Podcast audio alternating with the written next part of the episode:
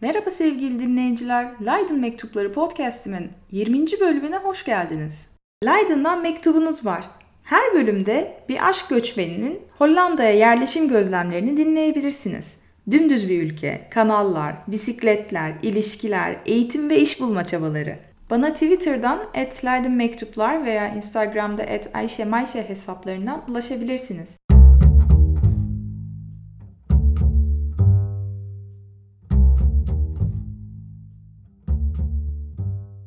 Tekrar merhaba sevgili dinleyiciler. Evet, yirminci bölüme, geçen bölüme ek olarak bir şeylerle başlıyorum. Unuttuğum bazı şeyler vardı çünkü.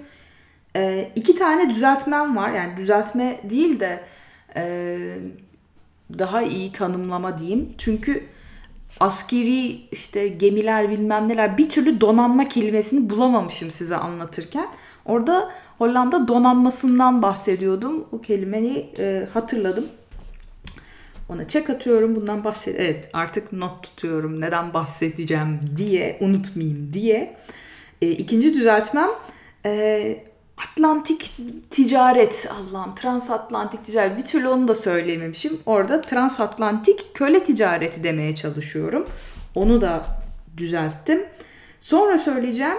E, hani e, Hollanda'yı bir araya getiren, işte İspanyollardan kurtaran bir lider vardı ya, Willem diye.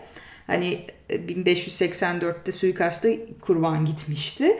Onun bir tane e, şeyi var, kod adı, e, yani nickname, öyle bir adı var. Willem de Zwijger diye geçiyor. İngilizcesi William the Silent, yani sessiz Willem. Ne demek? Neden sessiz demişler? Çünkü o sırada işte yetmiş beş yıl kadar İspanyol yönetimi altında olunca bu Almanya'nın Orange, Oranje bölgesinden e, gelen bu aileden Willem, e, İspanyol Kralı Filip'in e, danışmanlarından biri olarak görev yapıyor. Bunu size bahsetmeyi unutmuşum. Orada da e, Filip'e işte nerede duyduğunu, bildiğini başkalarının yanında bahsetmemesi hakkında, yani bunun üzerine güvenilir olduğunu anlatmak için sessiz Willem demişler. Ee, öyle güvenlerini kazanmış ama tabii kendi de e, Hollanda halkını e, bunları ben yöneteyim ya diye isyana getirip ondan sonra da kendi liderliğini ilan etmesi, kral değil ama kendi liderliğini ilan etmesi sessizliğiyle gerçekleşmiş bir yerde. Filip'e de söylemedikleri varmış yani. Ondan sonra ha, Willem, bu Willem de Zwijger, bir de Hollandalıların tarihinde dokuz tane Willem var. Hatta belki daha fazla ama şöyle bin işte e, Orta Çağ civarında bin yüzlerde, bin iki yüzlerde birinci Willem, ikinci Willem, üçüncü Willem var. Hadi orada üç tane var elimizde, tamam mı? Sonra Ee, şeyde bin altı yüzlerin başından itibaren e, yine birinci, ikinci, üçüncü Willem'lar var. Sonra da e, şey ya işte yani bu Willem de Zwijger ikinci e, iki, nasıl diyeyim yani altıncı Willem gibi bir şey, pardon da dördüncü Willem gibi bir şey oluyor. Ay çok kafanızı karıştırdım ama işte dedim ya üç üç üç, o ikinci üçlerden ilki Willem de Zwijger. Ondan sonra bin sekiz yüz onlarda tekrar şey oluyor, e, krallığa dönüşünce Hollanda, orada işte birinci, ikinci, üçüncü Willem'lar da geliyor. Şu an Hollanda'yı yöneten Willem Alexander üçüncü Willem.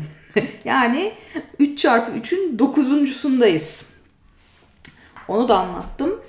Ee, bahsetmeyi unuttuğum başka bir şey Mayflower gemisi. Hani Amerika'ya ilk giden, hani Amerikalıların ataları var ya. bin altı yüz yirmide bu şey İngiltere'de kendi dinlerini özgürce yaşayamadıklarından şikayet edip biz buradan gideceğiz diyerekten Amerika'daki koloniyi kurmaya giden e, bir grup insan önce ne yapıyorlar biliyor musunuz? İngiltere'den ayrılıp Leiden'da şöyle bir on üç yıl, on iki on üç yıl kadar kalıyorlar. İngiltere'den çıkıp Leiden'a geliyorlar bin altı yüz sekizde. Burada bir süre kalıyorlar, işte bir kısmı zaten hakkın rahmetine kavuşuyor, hastalıklı bilmem neydi. Çalışıyorlar, ediyorlar, çoğalıyorlar bu arada, çoluk çocuğa da karışıyorlar. Sonra bin altı yüz yirmide Mayflower gemisi Delft'ten Leiden değil ama Delft'ten hareket ediyor. Orada da teknik üniversite var, belki oradan duymuşsunuzdur adını. Bir de hani Delft Blue diye geçen bahsetmiştim. Seramik şey porselenleri var. Delft'ten Mayflower gemisi ayrılıyor ve işte Eylül mü neyse bin altı yüz yirmide de Amerika, yani şu anki Amerika Birleşik Devletleri'nin doğu kıyısına varıyor. Yolda kayıp da veriyorlar. Vardıklarında da Kızılderililer, oradaki yerliler karşılıyor.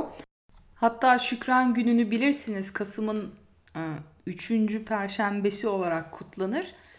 Şükran Günü'nde hindi yenir. Hindi yenmesinin sebebi de bu ilk Amerikalıların forefathers dedikleri ilk yerleşim yapan insanların gerçekten çok büyük zorluklar çektikleri, aç kaldıkları, ne yiyecekleri, ne yapacaklarını, barınacak yer bulamamaları falan, yani bütün bu zorlukları aştıklarını kutlamaları hakkındadır Şükran Günü. Hindi yemelerinin sebebi de Kızılderililerin onlara "Kardeş bak burada hindiler var, bunları ye bari" diye göstermesi ve onların da "Aman tanrım, hindi yiyebiliyor muymuşuz? Hani tavuk gibi değil ama hani o da bir kuş sonuçta" diye. Ben şahsen sevmem hindinin tadını ama ondan da bahsedeyim dedim. Çünkü birkaç gün sonra, bu yıl yirmi altı Kasım'a denk geliyor Perşembe olarak, Şükran Günü Amerika'da kutlanıyor olacak. Hikayesi de Mayflower ve orada E, hayatta kalma çabası veren ilk yerleşimcilerdir. Size geçen hafta, yani geçen bölümde şey demiştim, hani e, Manhattan, New York'un Manhattan bölgesinin yirmi beş gulden mi ne öyle bir komik paraya aldılar diye söylüyordum. İşte oraya gidenler kimdi? Mayflower'la gidenlerdi. bin altı yüz yirmi birde kaç guldene? Dur bakayım, şurada yazıyordu. Eee altmış guilder, pardon altmış guilder'a bin altı yüz yirmi beşte e, e, Kızılderililerden satın aldı. Ay, Hollandalılardan kız şey satın almış İngilizler. Onu demeye çalışıyorum. Karıştı kafam. Son ekleyeceğim de Rembrandt van Rijn da Leiden doğumlu demiştim. Van Rijn ne demek? Rhine'dan gelen demek. Rhein ne demek? Ren Nehri demek. Ren Nehri'ni ben çocukken hani o kitaplarda falan işte Ren Nehri Avrupa'da akar, şöyle gider, böyle gider, dağlardan çok uzundur falan diye bir bir şey vardı aklımda ama sonra bunun bu Leiden'a kadar geldiğini bir türlü oturtamamışım kafamda. Burada okumama rağmen hani biliyorum, burada şehrin göbeğinde Oude Rhein, Nieuwe Rhein diye iki, ikiye ayrılan şey var, kanallar var, hani eski Rhein, eski Ren, yeni Ren diye. Ama bunun kafamda hiçbir zaman aynı o İsviçre'nin Bodensee'den kaynaklanarak akıp gelen Ren Nehri olduğunu bir türlü şey yapamamışım. Hani eşitleyemem, bu budur diyememişim. Onu geçen köprüden geçer, yani Leiden'da geçen yürürken fark ettim ve bir aha moment yaşadım. Onu paylaşmayayım. Yani Rembrandt van Rijn'de ve Rijn'den, Ren'den gelen Rembrandt. Evet, size birkaç dakikadır geçen bölümde söylemeyi unuttuklarımı, ekleyeceklerimi anlattım. Şimdi bu haftaki tarih dersimize geçelim. Ee, bu hafta ne var? Ee, menümüzde bu hafta Hollanda tarihinde Cumhuriyet'ten krallığa geçiş ve konol- kolonileşme hakkında bilgiler var efendim. Bu da geçenki Altın Çağ'ın civcivli bir devamı gibi. Çünkü içinde kolonyalizm var. Napolyon bile var. İnanmazsınız, Napolyon var. Böyle, o zaman başlıyorum. Üçüncü Willem'dan sonra diyor şeyin Hollanda Cumhuriyeti'nin Avrupa'da önemli bir rol oynayamadığını, hani ölünce Üçüncü Willem artık önemli bir rol oynayamıyorlar. Bunun yerine İngiltere alıyor bayrağı ve donanma konusunda, denizcilikte, donanmada ve ticaret alanında e, yükselişe geçiyor İngiltere İmparatorluğu. E, bu aralarda e, şey işte on sekizinci yüzyılın sonlarına doğru, yani ne oluyor? Tam da Fransız Devri öncesi aslında. bin yedi yüz yetmişler, seksenlerde e, bu William'ın yönetici ailesine karşı demokrat E, vatanseverler e, çatışmaya başlıyorlar. Yani onlar diyor ki aman bizim cumhuriyetimiz olsun. Öbürleri de diyor ki yok cumhuriyet de olmasın, krallık da olmasın. Biz böyle liderle işte devam edelim. Ama sonra gel zaman git zaman e, bu demokratik de zaten tabii Fransız ihtilali de olmuş. Hani komşu ülkede bin yedi yüz seksen dokuzda artık daha ne olsun.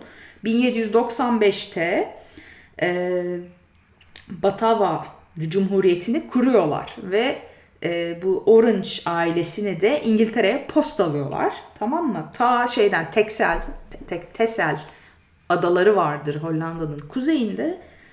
E, hatta bazen şey deniz şey gel git olur ya, deniz çekilince adalar arasında o çamurlu yolda yürünebiliyormuş. Öyle de turlar var. Atlar falan gidiyor, bir şeyler. E, neyse oradan gitmiş. Çok uzun sürmüş o ailenin İngiltere'ye gitmesi. Bunları kim anlattı tabii? Eşimin babası anlattı. Onun da tarihle ilgisi var. Ee, işte onlar gidiyor. Cumhuriyet kuruluyor bin yedi yüz doksan beşte ama çok kısa bir süre sonra bin sekiz yüz altıda ne oluyor? Bir saniye. Napolyon. Napolyon diyor ki burası benim, kralı da benim. Haha diyor ve Cumhuriyeti alaşağı ediyor. Napolyon gelince bir takım düzenlemelere gidiyor tabii. Hollandalıların soyadı yokmuş o zamana kadar mesela. Soyadı kanunu getiriyor. Millet Napolyon'a aman seni ben takmıyorum falan diye böyle e, saçma sapan soyadları alıyorlar. Mesela çıplak doğan, ne bileyim ben e, işte inekten gelen falan böyle garip abuk sabuk soyadları alıyorlar. Çünkü inanmıyorlar Napolyon'dan sonra da bu soyadların iki yüz yıl sonra da hala kullanılabiliyor olduklarına. Çünkü hala var o soyadları. Yani iyi bir e, köklü bir değişim yapmış ve kalmış o soyadlar. E, başka getirdiği yenilikler de vardı ama şu an hatırlamıyorum. Bu kitapta da yazmıyor. Ben size hafızadan söyledim. E, işte Napolyon dönemi başlıyor. Ama bin sekiz yüz on üçte de yani çok kısa sürüyor o da.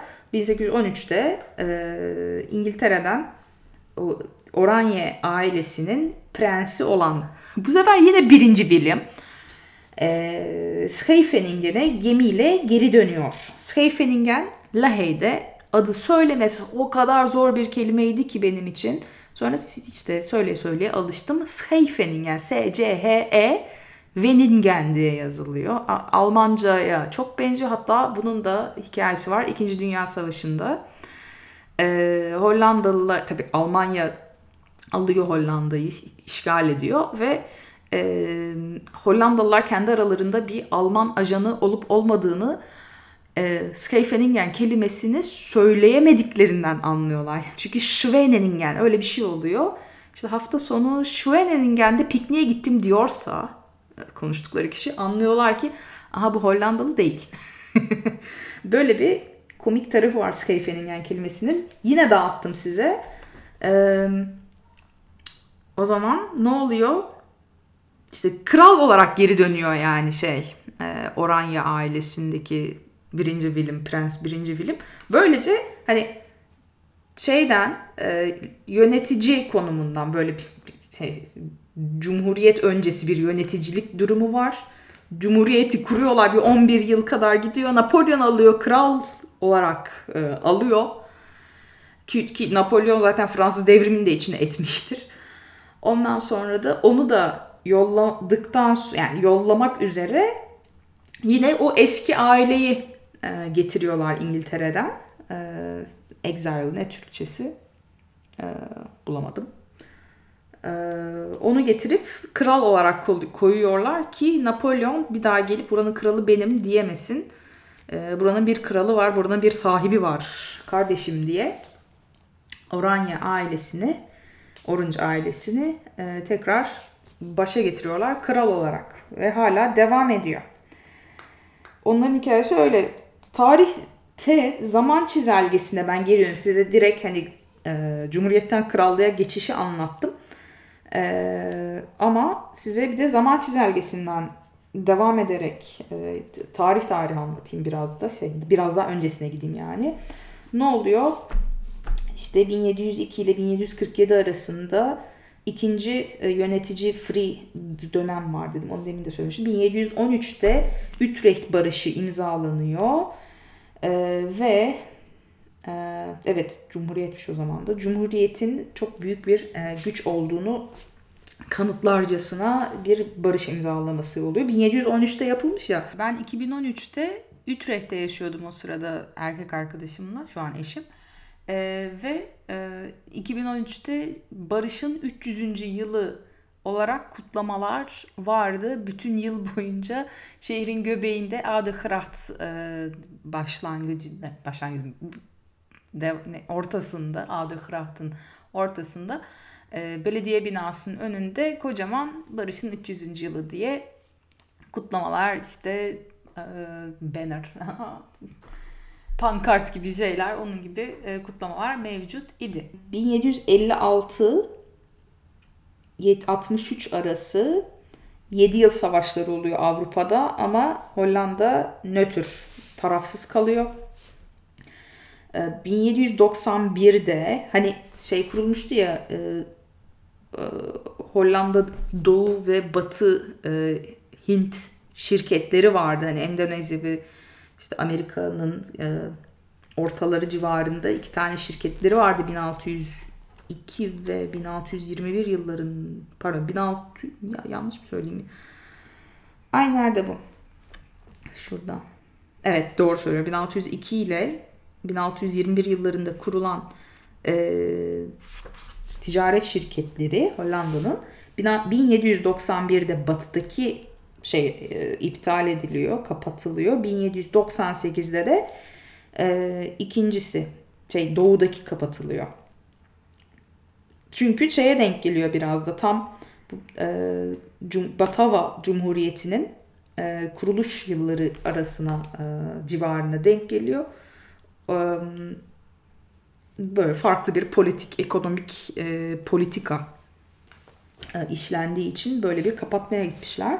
Benim anladığım. Napolyon geldi bin sekiz yüz altıda, bin sekiz yüz on beşte e, Kuzey ve Güney Hollanda birinci Willem altında birleşti. E, bin sekiz yüz on dokuzda e, köle ticareti yasaklandı. Hani Transatlantik köle ticareti vardı ya, iki yüz yıl kadar yaptılar. Ondan sonra da bin sekiz yüz on dokuzda köle ticareti yasaklandı ama kölelik hala devam ediyor. Onu orada belirteyim. bin sekiz yüz otuzda Belçikalılar isyan ediyorlar. Ee, şey devrim yapıyorlar. Çünkü Napolyon bunları gaza getiriyor. Ee, Belçika çünkü şeyin altında o sırada hala e, Hollanda'nın yönetimi altında. Ee, onu da şey yapıyorlar çünkü yani Hollanda'yı da yani Hollanda'nın kuzeyinde, güneyini de Belçika dahil birinci Willem ben e, yönetiyorum diye bin sekiz yüz on beşte çıkıyor ama bin sekiz yüz otuzda Napolyon'un e, kışkırtma fişteklemesiyle Belçikalılar isyan ediyorlar ve dokuz yıl sonra da bin sekiz yüz otuz dokuzda da ayrı bir ülke olarak kendilerini ayırıyorlar Hollanda'dan. Aynı yıl bin sekiz yüz otuz dokuzda işte e, Hollanda'nın sınırları çizilmiş oluyor ve bugünkü sınırları hala aynı şekilde devam ediyor. E, aynı yıl bin sekiz yüz otuz dokuzda Amsterdam ve Harlem arasındaki tren yolu açılıyor. Bu şey, ay bu şeye denk geliyor. Türkiye'de Osmanlı tarihinde bin sekiz yüz otuz dokuz e, Tanzimat Fermanı vardı ya hani.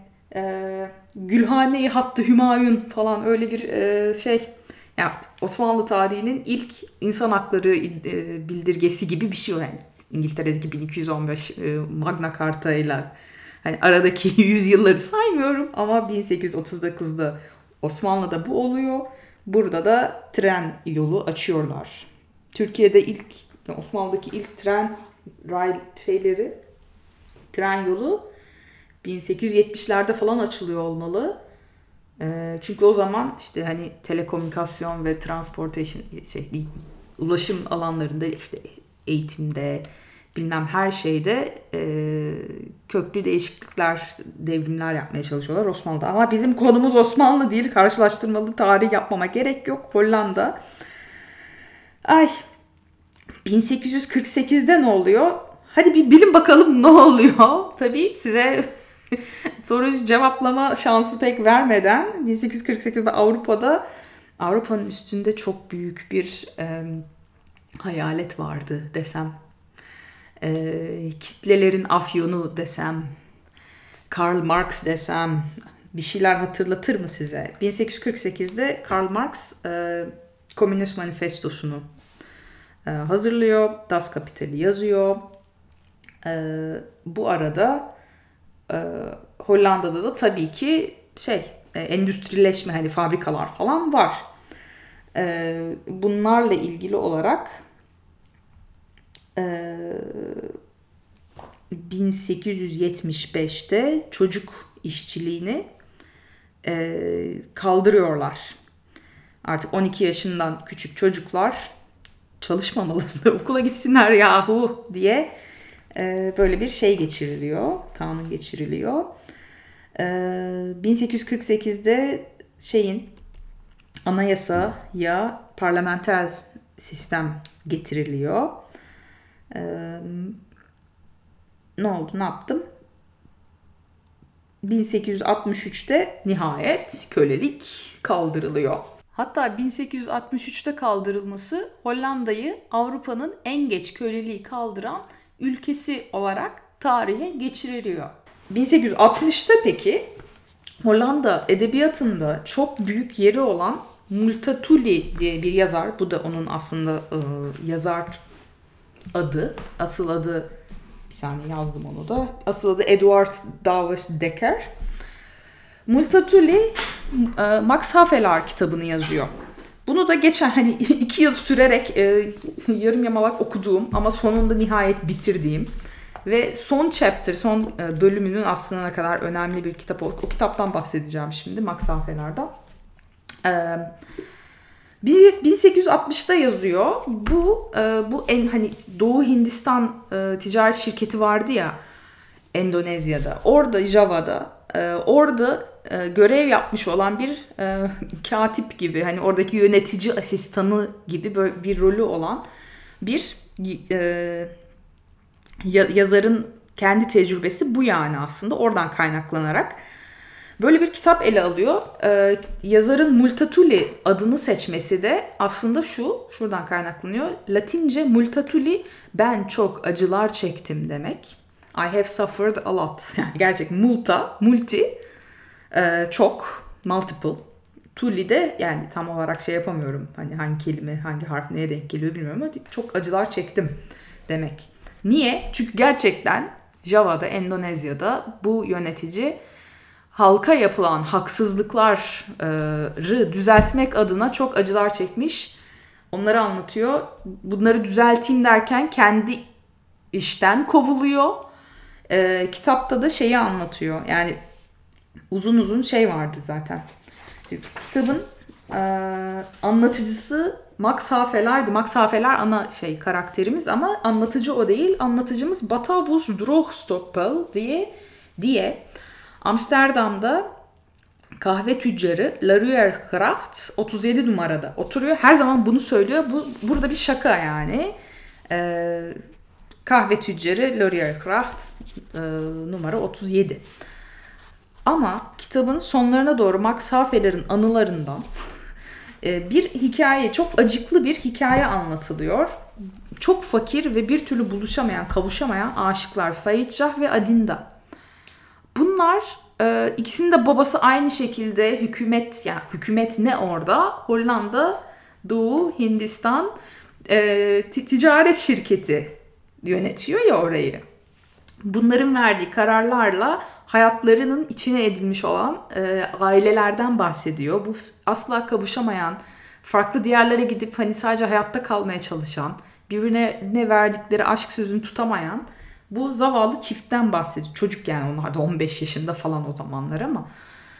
Yani neyse, bu çok acıklı bir hikayeden sonra en son Multatuli kitabını şöyle bitiriyor. Son bölüp direkt o zamanki yani bin sekiz yüz altmışta e, kral olan üçüncü Willem'e hitaben diyor ki ben bu kitabı okunsun diye yazdım. Çünkü e,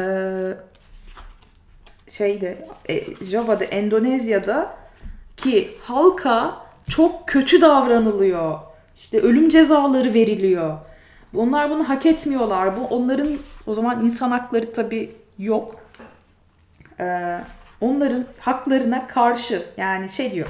Direkt son cümleyi okuyorum sizin kitabı. Bayağı spoiler verdim ama eminim okumayacaksınız. Ben okudum. Siz okumayın, ben okudum. Son cümleyi size e, Hollandacasını okuyacağım. Ee, ve çevireceğim. Ee, en dat daarginds uw meer dan dertig miljoen onderdanen worden mishandeld en uitgezogen in uw naam. Son birkaç kelime yüksek yüksek sesle. Bağırır gibi yani büyük harfle yazmış dikkat çeksin diye. Yani diyor ki demem oku diyor. O ki diyor e, otuz milyondan fazla e, kulunuz buradaki otuz milyondan fazla kulunuz za kötü davranılıyor ve dışlanıyorlar ve bu sizin adınıza yapılıyor. Yani kralın adına onlara ceza veriliyor. Hayatları söndürülüyor.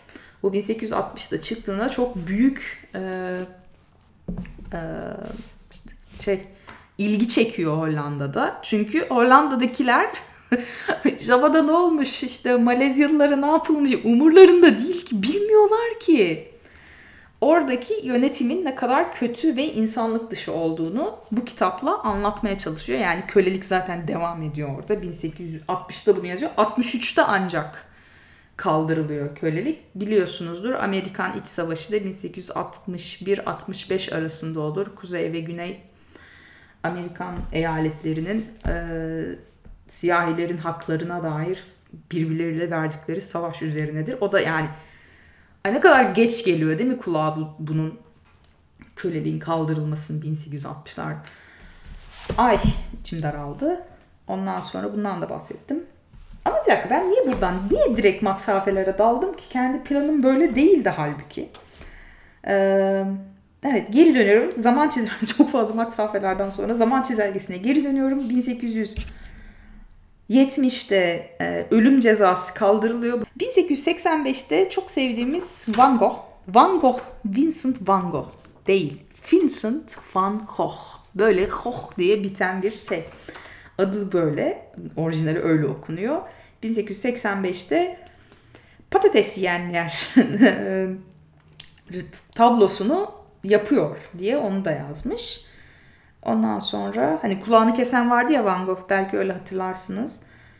Ee, bin sekiz yüz seksen altıda e, artık e, fabrikalarına kadar korkunç e, şekillerde işlediğini parlamento artık bir şey e, soruşturuyor. Siz ne yapıyorsunuz diye bin sekiz yüz seksen altıda. bin sekiz yüz seksen sekizde de yani bunu şey zaman çizelgesi söylüyor diye söylüyorum. İlk bin sekiz yüz seksen sekizde ilk E, sosyalist e, şey üye, parlamento üyesi olan Domella Nieuwenhuis yeni ev. Domella Nieuwenhuis da parlamentoya, meclise seçiliyor. Hadi onu da seçtik, koyduk. Türkiye'de bin dokuz yüz yetmişlerde falan oluyor ancak. Tamam, e, Cumhuriyet'ten krallığa geçirdim. Kolonilerden, Max Havelaar'dan biraz bahsettim. yirmi altı dakika diyor. Allah'ım biraz daha kolonyalizm, şey kolonileşmeden bahsetmek istiyordum halbuki. Bu kadar eleştiriliyor kölelik. Ee, işte doğuda, Endonezya'da neler yapıldı Max Havelaar'ın da yazdığı üzere. Hollanda'nın nerelerde kolonileri var? Asya'da var, Afrika'da var, Amerika'da var. Asya'dakiler işte şey, e, Java, Endonezya, Malezya onlar. E, şey, Molukka. O da var. Jakarta. Onlar var. Ee, batıdakiler şey Amerika'dakiler ise Surinam. Orada birkaç adalar var. Antil adaları işte Aruba falan. Ee, onlar hala birkaç o, o birkaç ada hala e, Hollanda Krallığı'na dahil. Hangi adalar bunlar? Adlarını sayıyorum size. e, Aruba, Bonaire, Curaçao, Saint Martin, Saba, Saint Eustatius diye altı tane adalası var Antiller'de. Ha, Endonezya ne zaman özgürlüğüne kavuşuyor? O İkinci Dünya Savaşı'ndan da sonra bin dokuz yüz kırk dokuzda Endonezya nihayet özgürlüğüne kavuştu. Surinam daha da sonra bin dokuz yüz yetmiş beşte. Ondan sonra hmm, köle ticareti. Ha, Güney Afrika'da da Afrika'da da şeyleri var. E, kolonileri var. bin altı yüz elli ikide Cape Town'ı, Ümitburnu. Orayı kuruyorlar. Daha sonra Fransızlar da geliyor, Almanlar da geliyor. bin altı yüz elli ikiden sonradan bahsediyorum. Fakat sonra hani şey Güney Afrika olacak olan günümüzdeki bin sekiz yüz altıda, yani yüz elli yıl sonra, kuruluşundan yüz elli yıl kadar sonra bin sekiz yüz altıda Güney Afrika'daki Cape kolonisi İngiliz İngiltere İmparatorluğu tarafından alınıyor. Peki kolonilerden neler geliyor? Ne tür ürünler geliyor? Kahve geliyor, çay geliyor, pirinç geliyor, şeker geliyor. Bir takım baharatlar ve otlar geliyor. Bunun gibi. Ondan bundan bahsettim. Son olarak otuzuncu dakikama girerken e, müjdemi isterim. Vatandaşlığımı aldım. Pasaportumu, kimliğimi aldım dün. Bundan bir hafta önce başvurmuştum. Bana artık şu kimliği, pasaportu verin diye. Ki kadın şey cumartesi öğlen on iki on randevum, tamam mı? Ve şeyli kasa kasa değil de işte loket danış, orada bana şey yardım edecek belediyedeki hanım, Hollandalı teyze. Sen şimdi kimlik mi istiyorsun, pasaport mu istiyorsun? Çünkü ikisi için farklı randevu alman lazım dedi. Ben de ben ikisini de aynı anda hallederim ya demiştim diye anlatmaya çalıştım. Ondan sonra dedim ki ben ikisini de yapmak, yani sordum. İstiyorsan ikisini de yapayım. Ama biraz daha zaman alacak. Tamam, önemli değil. İşte bir de diyor ki işte yetmiş üç euro pasaport çıkan çok para diyor. Ya dedim ben ben yıllarımı vermişim. sekiz yüz seksen bir euro vermişim ben zaten vatandaşla geçen yıl başvururken, yetmiş üç ne ki diye. Onu böyle söylemedim tabii ama kafamda ya önemli değil falan diyorum. İşte sonunda dedim ki ben Hollandalılığımdan gurur duyuyorum dedim. İki ben trots op mine Nederlanderschap dedim. Bunu söyleyince oh, onun da gururunu okşamış oldum. Teyze ikisini de şey çıkartmak üzere işte iki fotoğraf aldı, imzalarımı aldı. Boyumu ölçtü. Ben kendim bir elli dokuz sanıyordum. Hep öyleydi yani. Çünkü şeydi, çocukluğumdan beri hani büyürken boy ölçülür ya, kapının kenarında şey yapılır, santimler çizilir falan. Ben orada hep annemle aynı bu bir elli dokuz bir elli dokuz, yani daha fazla uzamıyordu ama Hollanda vatandaşlığında hani pasaport şey için bilmem bakalım bakayım acaba kaç olmuşum diye, belki boyum uzamıştır diye gideyim bakayım dedim. bir altmış çıktım, boyum uzamıştı. Tabii ayak, spor ayakkabıyla bir altmış oluyor, bir santim. Ama sonra da şey eşimle şaka yapıyoruz. Tabii Hollanda'ya minimum bir altmışları alıyorlar. Yani daha fazla kısa olursam burada vatandaşlığı vermezlerdi zaten diye şaka yapıyoruz. Böyle bir e, Hollanda vatandaşlığına geçiş. Yani bu benim şeydi, ben Türk vatandaşlığından vazgeçmedim tabii ki. Çifte vatandaşlığım var. Bu da e, evlenerek gelmenin avantajı. üç yılda vatandaşlığa başvurabilmenin avantajı. E, O da bir vatandaş. Ay, vatandaş. Avantaj ve vatandaş kelimeleri. Ama e, ehliyetinizi çevirmemek dezavantaj. O işte şirketle, e, iş teklifiyle geldiğinizde size verilen bir ayrıcalık aslında. Onu da belirttim ve artık otuz iki otuz üç dakika oluyor. Artık susayım. Size çok güzel bir e, gün diliyorum. E, sevgiler. Ayşegül.